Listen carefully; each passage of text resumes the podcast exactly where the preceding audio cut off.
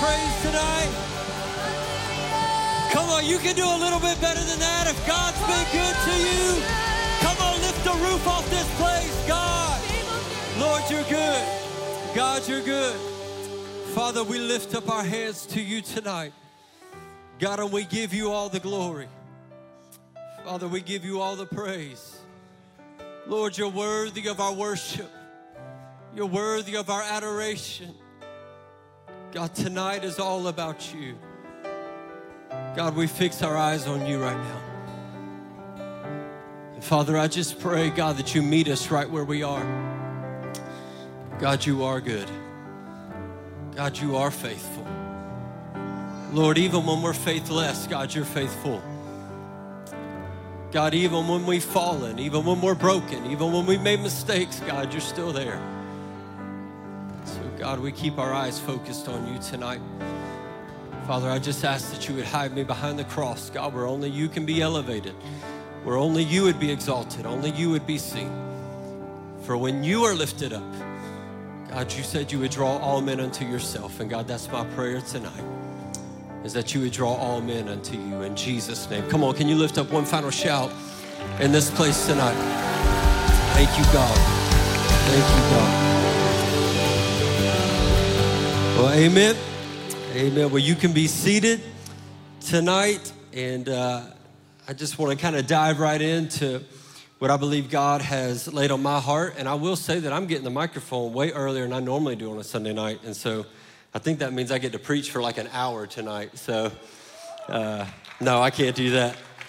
Uh, in fact, uh, if I could be 100% transparent tonight, I, I'm not even so sure that I uh, am really going to preach that much tonight. Uh, I don't even really know exactly how all of this is going to come out. Um, there could be some emotion that's, that, that's attached to it. Um, you know, honestly, I've struggled a little bit. I've shared with some people that have been, that are close with me this week. I said, I really don't know how I even want to go about this on Sunday night. Um, one thing that I will say that anytime that I grab the microphone and I'm behind this pulpit here, uh, it's a holy, holy moment. It's a holy responsibility. It's something that I don't take lightly. And uh, never, ever do I want to spend more time talking about Dusty than I do Jesus. And I don't believe my calling in life is to talk about and elevate Dusty. Uh, my calling in life is to elevate the King of Kings and the Lord of Lords. Um, but I do know what this moment is tonight. And uh, in an effort to not make tonight awkward for some, if you don't already know, uh, this is mine and my family's last Sunday night here on staff uh, at this amazing, amazing church. Been here for 20 years. 20 years. And um, I'm 31 years old, so two thirds of my life practically. Uh, anytime that you're somewhere for two decades, there's a, there's a lot of roots. There's deep roots there. And, um, and so tonight, I just hope to share just a little bit of my heart. And um, I think what I would like to do, if it's okay, is maybe just kind of just stay right here and um, uh, maybe just treat it like it's family talking. Uh, because as I look around the sanctuary tonight, uh, I would consider every single one of you family. Um, there's a lot of water that's been under the bridge. There's a lot of things that I've walked through in life right here that a lot of you have walked through with me and with Brittany and with our family. And uh, I just want to say this just from the very beginning. I just want to share um, this in regards to God's voice in my life. I believe that from a very young age that I've always tried to remain sensitive to the voice of God in my life. And as I prepared this week for this message, my mind just kind of wandered and went back to the days of me being, uh, I distinctly remember of being a fifth grader right before I made the transition, my family made the transition to come to Evangel Temple, my sixth grade year. I remember being a fifth grader and even at such a young age feeling the, the, the hand of God on my life. And I can remember distinctly, I could take every one of you back to the exact place of being in my elementary school and all the kids being at recess. And as we went out to recess, all the kids would be out playing. And I remember walking around a tree and I'd just be talking to Jesus. and just feeling God's touch on my heart. And, and in those days, as a fifth grader, I don't think I could really articulate exactly what I was feeling, but looking back in hindsight, I knew that God's touch was on my heart and on my life from a very young age. I was sensitive to God's voice in my middle school years and my high school years. I can remember being here in my high school years and Pastor John Harwell and Chris Screws being my youth pastor. And, and I remember God's touch continuing to be upon uh, my life. And I remember there being times in my sophomore year, my junior year, my senior year of high school where I, re- I was so desperate for God to touch my life that I would go on fast and the church wouldn't even be on a fast. My family wouldn't be on a fast, and I would go on a fast. Some day, sometimes it was a one day fast, sometimes it was a three day fast. And I remember going to the cafeteria in my high school years, and everybody else is eating lunch, and Dusty's just sitting there at the cafeteria table with just me and my Bible, hungry for God's word in my life, hungry to hear God's voice in my life. And it's those days that I believe have prepared me even for this moment right here. And you know, looking back on those, those days when I was young in middle school, high school, can I tell you, I probably didn't get it right all the time. Uh, I probably didn't know what I was doing all of the time, but can I tell you one thing? There was a principle in my life from just a kid that I learned to give Jesus my yes. And if I could just tell you this, I believe what I told our leaders when I announced that me and Brittany and our family would be transitioning, one thing I told them, and I shared this with somebody today, this morning. Can I just tell you very simply? I'm talking about my specific transition tonight, but God, there's gonna be times in all of our lives that we have transition. It might be from one job to the next job, or it might be from one house to another house, or whatever it may be. We all go through times of transition. And can I just say this? When Jesus says to follow me, there's no better response than to simply say yes. There's no better response than to simply give everything that you have. You know, Mary with the alabaster jar, she understood this principle. You know that back in those days when Mary, when she had this alabaster jar of perfume, you know, in those days in the Bible, the, the days in the Gospels, that they didn't have screw top lids. Mary knew what she was doing. If she was gonna pour a little bit, she knew I can't just pour a little bit, I've gotta pour all. And I believe it was a principle for all of our lives that you're not just called to just pour a little bit out to Jesus. You're called to pour everything that you have out to Jesus. And let me just tell you something. I love the way that one person put it. He said this that even though she gave everything she had, when she left the room that day, she smelled just like Jesus. And, and here is the principle you never carry the aroma of Christ just like you do when you give Jesus your everything. I never resemble Jesus more than when I simply say, Yes, God, you can have my entire life. I want to say this about transition that, you know, trans- transition in its nature isn't bad. Transition in its nature uh, isn't unhealthy. In many ways, change is inevitable.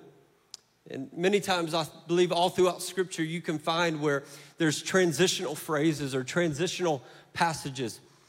And many times, as you look throughout Scripture, and I don't have enough time tonight to necessarily go into all of these passages of Scripture, but many times transition will discover or hide itself as trouble. Jesus in Mark chapter 4, he looked at his disciples and he says, I want you to get into the boat, and he says, I want you to go to the other side. But notice when Jesus says, Go to the other side, he waits until it's the darkest part of the night to send them to the other side. He waits until the storm is raging and then he says, Now I'm going to send you over to the other side. What about Jacob when he was crossing over the Jabbok? And the Bible says this as he was transitioning across the Jabbok, he paused and he says this Before I'm going to go over, excuse me, before I'm going to go to the other side, I'm going to have to send my spouse, I'm going to have to send my children. Jabbok actually means to empty. J- Jacob learned that, and for me to transition, I'm gonna have to empty everything that I have. He stayed back on this side and he began to wrestle with an angel all throughout the night. And then when he walked away, the Bible says that the angel of God touched his hip. And when he walked, he walked with a limp. Can I tell you this? When God moves you somewhere, here's how you know it's God because he's gonna require you to walk with a limp and not a strut. And see, God God wants you to understand this that I can bless those that are walking with a limp. I can bless those that are gonna walk humbly before me, but I'm gonna oppose those that are walking with a strut that are walking thinking that I can I can live my own way, I can go my own path, I can go my own direction. God says, "Listen, if you're going to go the path that I've called you to go, then you're going to have to allow me to touch your life." If I could have somebody maybe bring me some water.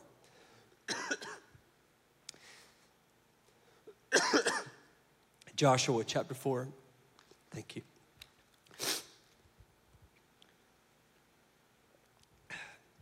I've been battling through a little bit of a, a cold. Excuse me. Joshua chapter 4, 1 through 7 says this. It says, Now when the whole nation had finished crossing the Jordan, the Lord said to Joshua, Choose 12 men from among the people, one from each tribe, and tell them to take up 12 stones from the middle of the Jordan, from right where the priests are standing, and carry them over with you, and put them down at the place where you stay tonight. So Joshua called together the 12 men he had appointed from the Israelites, one from each tribe, and said to them, Go over before the ark of the Lord your God into the middle of the Jordan. Each of you is to take up a stone on his shoulder according to the number of the tribes of the Israelites to serve as a sign among you. And then in the future, when your children ask you, What do these stones mean? I want to emphasize that phrase right there. When your children ask you, What do these stones mean? Tell them that the flow of the Jordan was cut off before the ark of the covenant of God. When it had crossed the Jordan, the waters of the Jordan were cut off. And this is the phrase right here. These stones are to be a memorial to the people of Israel forever. I want to talk for the next few moments along these lines building an altar of remembrance. Building an altar of remembrance. In fact, I believe that that's what I want to do here tonight is to build an altar of remembrance right here at Evangel Temple. Here we find a young man named Joshua who is the understudy of a fearless leader, of a great man. When you think of a leader, the epitome of a leader is Moses. And now Joshua finds himself under some incredible miracles and has been taught on leadership by the best, given some authority, saw victories along the way, maybe even saw failures a little bit along the way. And now time has come for transition. And now Joshua picks up the mantle. And I put in my notes, uh, notes to pause right here, and I just want to say this to Pastor Gary and Miss Kim that just as Moses was to Joshua, y'all have been to me. A fearless leader, somebody who taught me how to pastor well somebody who's taught me to be a man of integrity, somebody who's taught me to be a man of prayer. That is what Pastor Gary and Miss Kim have taught me. And I, I wanted to go on record tonight to say this that Pastor Gary and Miss Kim, I honor you. I value you. I cherish you in my life, not only now, but for the days to come. Pastor Jordan, I want to go on record to say I honor you. I value you in my life. These moments in my life that have been poured into me by these amazing men of God will never be taken lightly. The moments that many people in this congregation have poured into my life and in Brittany's life and our family will never be taken lightly. I want to give you three things just really quickly. If you're taking notes, you can write these down. Three things that transition requires. Number one, transition requires faith. In other words, transition requires the courage to do what God says to do. If you're taking notes, I just want you to put this faith is the what. God, what are you calling me to do? Now, what I didn't read to you is in the very first chapter of the book of Joshua, verses six, seven, and nine. God says this to Joshua He says, Be strong and courageous. And then the very next verse, He says this Now be strong and very courageous. And then in verse 9, he says again, be strong and courageous. Is God being redundant? I believe that God understood this principle and he wanted Joshua to understand that maybe, just maybe during times of transition, it's the weak and the fearful that don't have what it takes to get to the other side. If you're going to trust God during times of transition, you're gonna have to be strong. You're gonna have to be courageous. Can I just tell you this tonight? Many times, your promised land is just on the other side of your fear. Your destiny that God has for your life is just on the other side of your worry. Here's what I want to say about worry. I shared this with somebody a little bit earlier. Worry is like walking on a treadmill. It gives you something to do, it just don't take you anywhere. And see, here's the thing, worry, it's to give you something to do, but it ain't to lead you where God wants you to go. If you're going to obey the voice of God, if you're to go in the direction that God wants you to go, you're to have to have faith. There's a reason why Christianity is called the faith and not the understanding. Because God wants you to not understand everything. If you're gonna have a peace that surpasses your understanding, Bill Johnson puts it like this, and you're gonna have to forfeit your right to understand. To have the, the peace that God gives, you have to forfeit your right to understand some things. Here's what faith is it's clarity without certainty. See, in our walk with God, this is what we want. We want clarity with certainty. But that's not what faith is. Faith is this it's saying, God, saying to Joshua, I'm telling you to cross over. Joshua was saying, God, but what about the water? What about the waves? What about the Jordan? And he says, I don't need you to worry about that. I'm just telling you to cross over. Jesus telling his disciples, go to the other side. Disciples were saying, Jesus, do you know what time it is? Do you know how dark it is? Do you know what the storm is doing? And he says, I don't need you to understand everything. I just need you to go to the other side. Jesus saying to Peter, Step out of the boat. See, Peter had clarity. He heard the voice of God. He heard the voice of the Lord. He had clarity of his voice, but he didn't understand how he was possibly going to stand on top of the water. And he just obeyed the voice of Jesus. The first thing is transition requires faith. The second thing, I want you to hear me, is transition requires obedience. If faith addresses the what, then obedience, I believe, addresses the when. God, when do you want me to answer you? God, when do you want me to step into your promise? See, notice this that when God told Joshua to cross over, he did it at flood stage. He did it at a time that would seem to be the most inopportune time to cross over the Jordan. Isn't that like God? To tell you to cross over, to tell you to trust Him in the very moment that in your mind it just don't make any sense. God, I don't know if I'm hearing you. God, I don't quite understand. Do you know that the Jordan normally is 20 feet deep, but at flood stage, it was 40 feet deep and two miles wide. God was telling him, He says, Listen, I know that it may not make sense on the surface, but I'm, I'm asking you to just trust me, to just walk across the Jordan. Obedience, I want you to hear me tonight. Obedience is not just doing what God says, Obedience is doing what God says when He tells you to do it. It would be like me growing up and my parents telling me to clean the room. And if my response to them growing up would be, Yes, I'll do it, it would just be in the next few days. That would be a recipe for a backhand to my mouth. I wasn't abused. We are just raised in the South, y'all. Anybody like that? Y'all know what I'm talking about? Listen, if I were to look at my parents and say, Yeah, I'll clean my room, I'm just gonna do it within the next week. That would be disobedience. You wanna know why? Because delayed obedience is still disobedience. Listen, partial obedience is still complete disobedience. God is saying, I don't want you to just have faith to know what I'm telling you to do. I want you to have obedience to do what I told you to do when I told you to do it. And even if the waters are at flood stage, go ahead, cross over. God told Joshua, he said, Keep this book of the law on your lips. Meditate on it day and night so that you may be successful wherever you go. In other words, during times of transition, put such a premium on my word that every other word pales in comparison, that every other opinion pales in comparison to my word. There's a reason why, why the Bible says this it says, It's your word that is a lamp unto my feet and a very light unto my path. God's word and instruction comes with a specific pace. If you want to live according to God's direction, you can only move as fast as the pace of His light. God, what are you wanting for my life? God, what does your word say for my life? Third thing, really quickly transition requires honor. So if faith addresses the what, God, what do you want me to do? And obedience addresses the when, God, when do you want me to do it? And I believe honor focuses on the how. God, how do you want me to do it? God, how do you want me to move?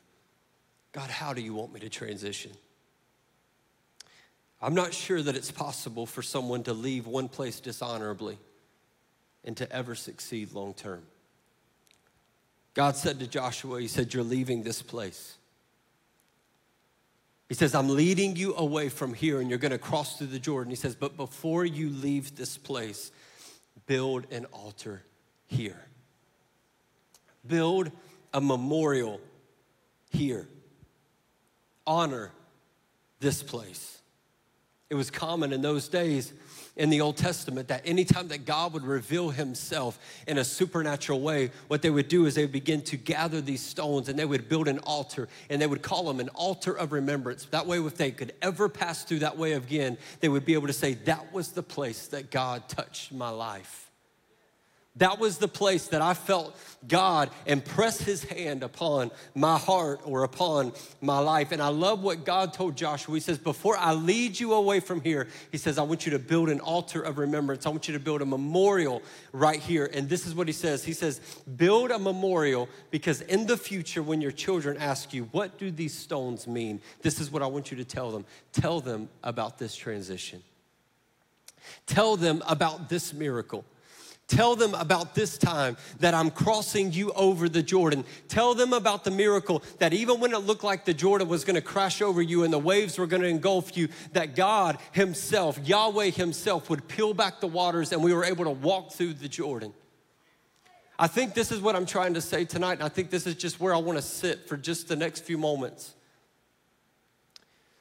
Is there's going to come a time, I was sharing this with Brittany last night I've just made it up in my mind that Evangel will be a place that I will build a memorial here. That Evangel will be a place that I will build an altar right here. Because there's going to be a time where I'll be able to look to my children, I'll be able to look in the eyes of Brave and look in the eyes of Maverick and say, Listen, I know that you might be battling adversity now, but can I take you back to the time when I was growing up and God peeled back the waters of the Jordan for mommy and daddy? Can I take you back to the days that God touched my life in a supernatural way? I want my boys to be able to grow up and look at the memorial that I've built, the 20 years of a memorial that I built here at Evangel, and I want their eyes to go back and I want them to see the evidence of me being a middle school boy and hopping on a bus from Evangel Temple and going to Hilliard to the retreat property and going to nights of worship and being inside that gym and feeling the touch of God on my life. I want to build a memorial right here. I want in the days to come when my kids are going through difficult moments of life, I can look at the stones here from Evangel and I can point back to 2007 when I hopped on a church van and I went to Masterpiece Gardens and went to youth camp and I was baptized with the Holy Spirit for the first time. I want to build a memorial right here. I want to be able to build a memorial here and take them back to 2010, right after I graduated and my family unit was broken apart and I felt like my family was crashing and I felt like my whole world was falling apart. But it was this church who came around me and it was Pastor Chris, my youth pastor, who came around me. It was Pastor Gary who came around me and said, I'm going to give you a chance. I'm going to give you a shot of coming on as an intern. And I was insulated by Evangel Temple, by this family. I want to build a memorial right here. I want to I want to be able to look back in the years to come and look back at the stones that I've gathered together and I built a memorial right here at Evangel when 2007 uh, 2018 when my kids look at me and say, Daddy, what was it like when you and mommy found out that Brave was diagnosed with cerebral palsy? And I can say, you know what? It was this church who literally picked my feet up and put one foot in front of the other. It was moments that I could come here and my family would lift up my arms. Listen, why am I telling you all this? I'm not here to necessarily preach. I'm just sharing my heart. I'm just talking to my family. Listen, i am bound and determined that I'm going to build a memorial at Evangel Temple. This is a place that I'll never forget. This is a place that will always have my heart. This is a place that will always have my honor. This is a place that I will never speak negatively about because I want to be able to pass through this way again and say, Brave, Maverick, these were my pastors. This was my family. This was the church that believed in me and gave me a chance when I didn't even believe in myself. I want to build a memorial here. Transition takes faith, transition takes obedience, transition takes honor. Some of you are saying, Pastor Dusty, how do you know when you're supposed to build an altar somewhere? Can I just tell you simply, you build an altar when your life gets altered. My life has been altered here. My life has been forever changed here. Worship team, you can come back up. God said, pick up 12 stones, build a memorial. That way you'll never forget it. I got to thinking, I've been on staff here in some way or form or fashion for 12 years. And so, what I'd like to do, just kind of in closing tonight, if I could, I'd like to just give you 12 stones that I feel like I've picked up from Evangel Temple that are going to help me build my memorial. I'm not going to be able to expound upon each one. Some I'm just going to kind of list here. Some I really want to sit on just for the next few moments, the five minutes that I have here. Number one, the first stone that I've picked up along the way is evangel is all about souls. Listen, if I've heard our pastor say it one time, I've heard it a thousand times. It's all about souls. It's all about souls. Last Wednesday night, I went to Pastor Gary and I said, Pastor, is there anything you want me to pray for? And he said, Souls. Just pray for souls. Evangel is all about souls. I'll never forget it. It's been forever imprint, imprinted on my heart. Number two, Evangel is a house of prayer. Listen, I know that y'all may, may think that there's five times of corporate prayer throughout the week, but maybe what some people, maybe you do know, maybe you don't know, but we pray every single day as a staff. But I've never met, and I truly mean this, I've never met somebody who prays more than Pastor Gary Wiggins. And I can honestly say that. As somebody who has had a had, had a look behind the curtain of the ministry here, of our pastors here. There would be many times that I would be walking through the lobby area throughout the week, and I would just see Pastor Gary and Miss Kim just walking in the sanctuary, just calling out to God, praying. Evangel is a house of prayer. It's taught me to be a pastor of prayer. It's taught me to take things to God before I take them to anybody else. Evangel is built upon integrity. I've had a front row seat to see our pastors, to see how they operate in ministry. I've seen them lied about, I've seen them mistreated, I've seen everything else that you can imagine, and every time their response has been love. Every time their response has been forgiveness, every time their response has been grace, every time our pastors have had a heart to pastor people. Number four, the fourth pillar Evangel is a church that champions the next generation. I'm a testament of that. That this church has believed in me. I'll never forget, right after I graduated in 2009 from high school, and as I alluded to earlier, my, my family was broken apart.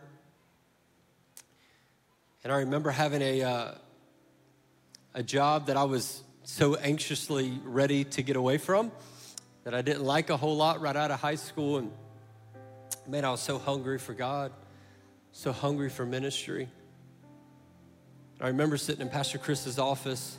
I said, Pastor Chris, let me intern. Let me intern here at Evangel. And he wanted me to intern. And I remember sitting on his couch and he texted Pastor Gary, and I guess they had been in talks. And and I guess he texted him right there. And Pastor Gary, you probably don't even remember this. And Pastor Gary gave his thumbs up. And I remember Pastor Chris looking at me and said, Pastor Gary said, You can come be an intern. And I felt like I had just reached the pinnacle of life. I get to be an intern here at the church that I love. And it was shortly after that, probably a year, maybe a little after a year, that Pastor Gary and Miss Kim during that time, y'all would walk laps here in the sanctuary. I don't know if y'all, y'all remember almost every day in the afternoon. Pastor Gary and Miss Kim, instead of going out somewhere else, they would come right in the sanctuary and they would literally walk the entire sanctuary. And that was their laps for the day.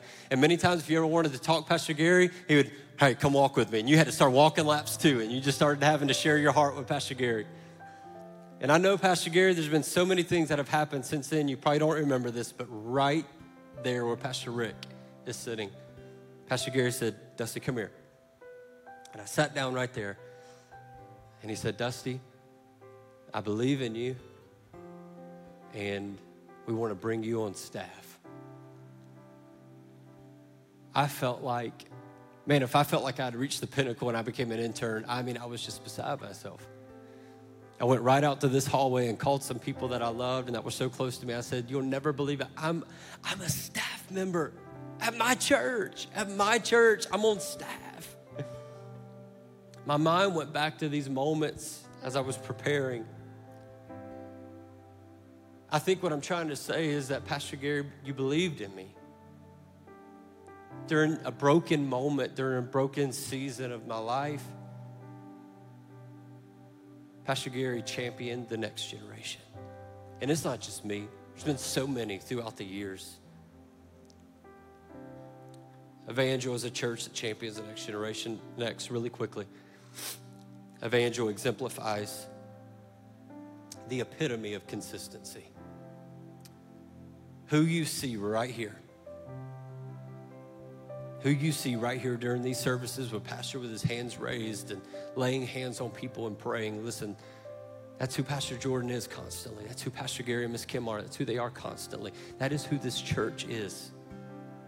Consistent. Evangel is boldly unashamed of the Holy Spirit. Evangel prioritizes outreach. Evangel is a church that has grace for the sinner, for the broken, for the hurting, for people who make crazy, stupid decisions sometimes. They have grace. My mind went back to me being right, just a little kid after I came on staff and I oversaw the prison ministry, and I know I got to hurry. Um, I promise this will never happen again, okay? Um, this is the one time that I feel like I can do this and maybe get away with it. Yeah. I remember, I remember I oversaw the prison ministry for a short period of time, and I went and grabbed the, the Touchton's plumbing truck, Eric Touchton's truck, and he allowed us to borrow it. And we'd go to Tampa, and I'd pick up tons of Bibles. And I was about to leave. It was I woke up so early in the morning, and I probably wasn't even fully awake yet. And I drove that Touchton plumbing truck. wasn't even paying attention to the clearance of the awning right there in front of the main offices. And man, I drove it right under that awning and busted the light and the whole entire entryway. I mean, I just saw that whole thing just move. And the stucco, I just started scraping the entire stucco. And I thought, surely my days are done. This is short lived. God bless you. Thank you, Pastor Gary, for believing in me. I'm out. Deuces. It was met with grace. Pastor still believed in me. I remember being at National Fine Arts just came on staff. I thought I'd try to be like one of the kids. I hadn't matured yet. And they were doing this thing where they were climbing up the walls and almost like Ninja Warrior. And I'm like, yeah, I got it. Watch this. And I start climbing up the wall, and my foot totally goes right through the wall. Pastor Gary, you remember this one.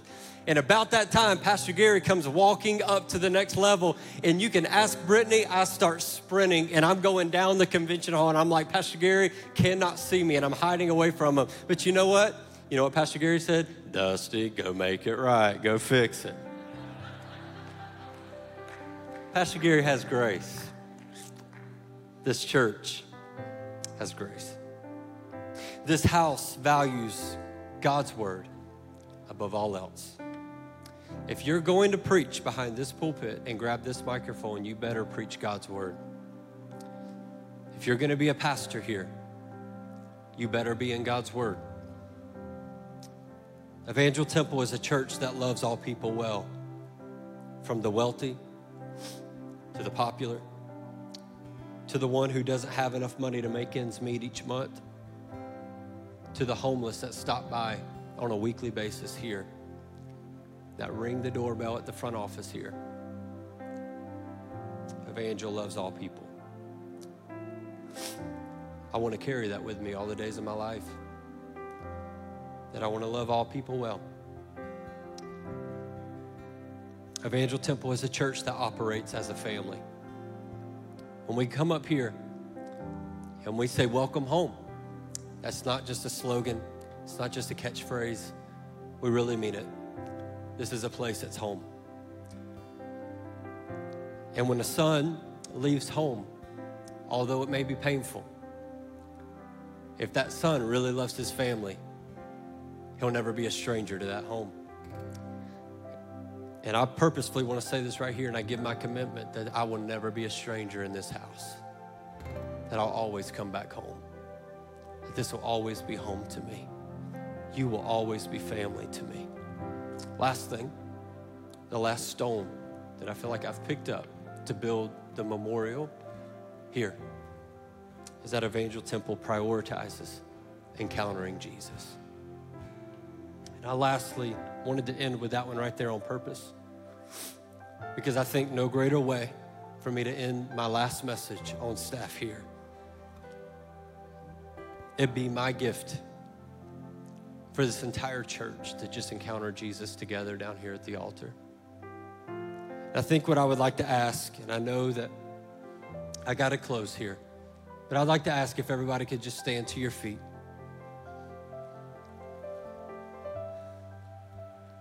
I don't even know what song the worship team has ready or prepared. But if you would, if you would just gather your belongings, and if you could, if you could just please come down to the front. And I, I want us just for the next few moments, and then Pastor Jordan, I believe, is going to come and conclude the service. But would you please do me a favor? Would you please come? Like, even if it's not your normal tendency to come to the altar when, when we ask, would you please just come? Just make your way. And can we just worship together as a family for the last few moments?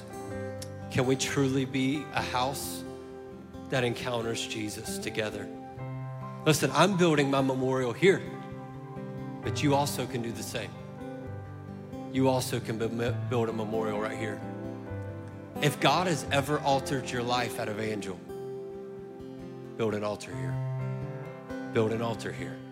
That way you can pass by this way again and say, that was the place that God touched my life. That way your kids can be raised up and say, this was the place mommy and daddy encountered the presence of the Holy Spirit. Can we worship? I just want you to slip your hands towards heaven right now. Worship team, come on. Just for the next few moments, let's worship.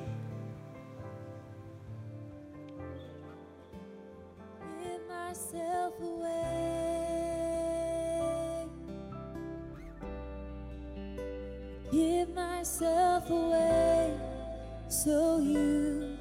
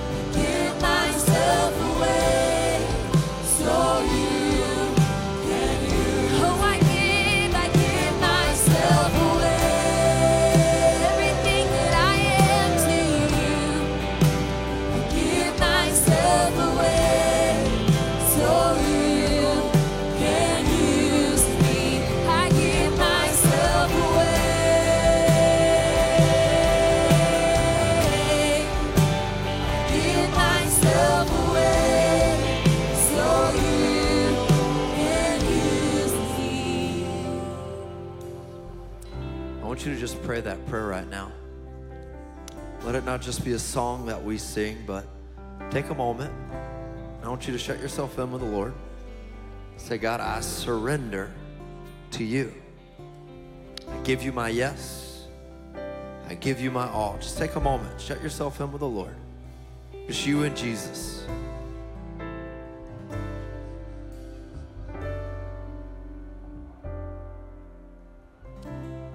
God, we surrender our lives to your plans, to your will. God, we surrender all, all to Jesus. I surrender. God, we want to be vessels used by you for your kingdom, for your purpose in this world around us, to see you increase, to see our lives decrease as we make much of who you are. We love you, Lord.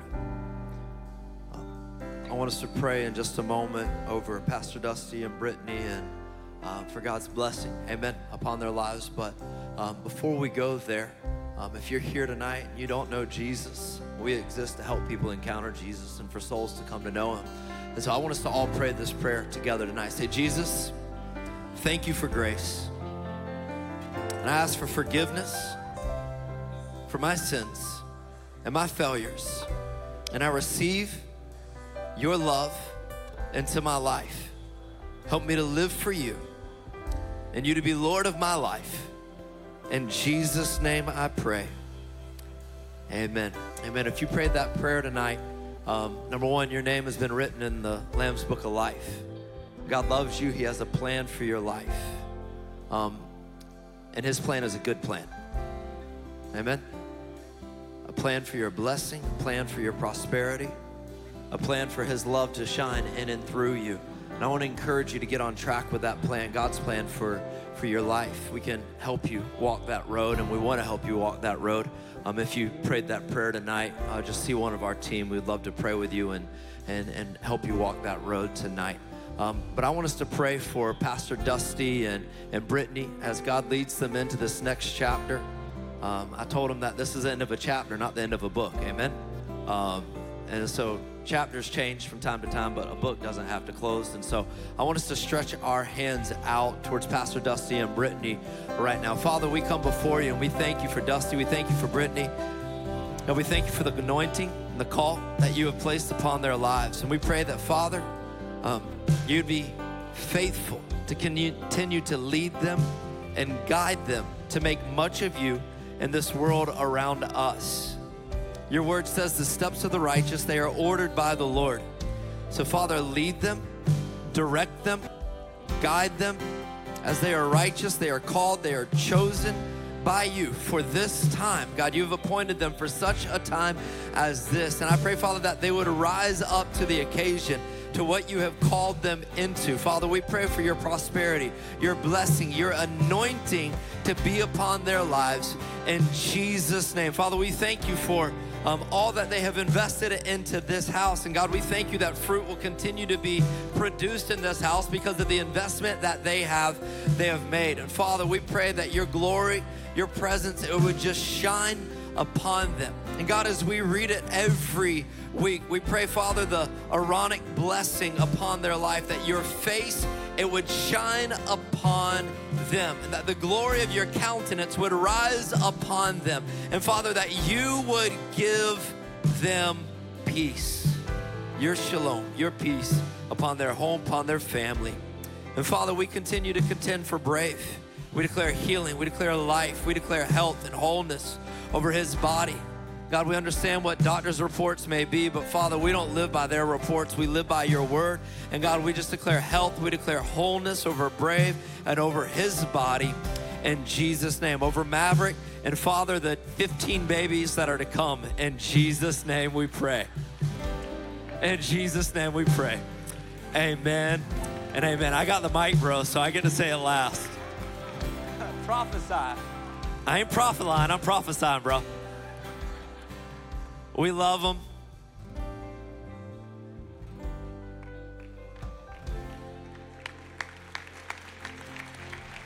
We love you guys. If somebody would, if y'all take them out there to the lobby, um, we've got reception and food and all that sort of stuff. So do me a favor, like Moses split the Red Sea right here and let them get through it. Don't stop them here. There'll be a place where you can greet them in the lobby. So don't don't try to stop them until they get to that place, please. So, um, Pastor Mark, Pastor Jen, y'all bounce with them and take them out there for me.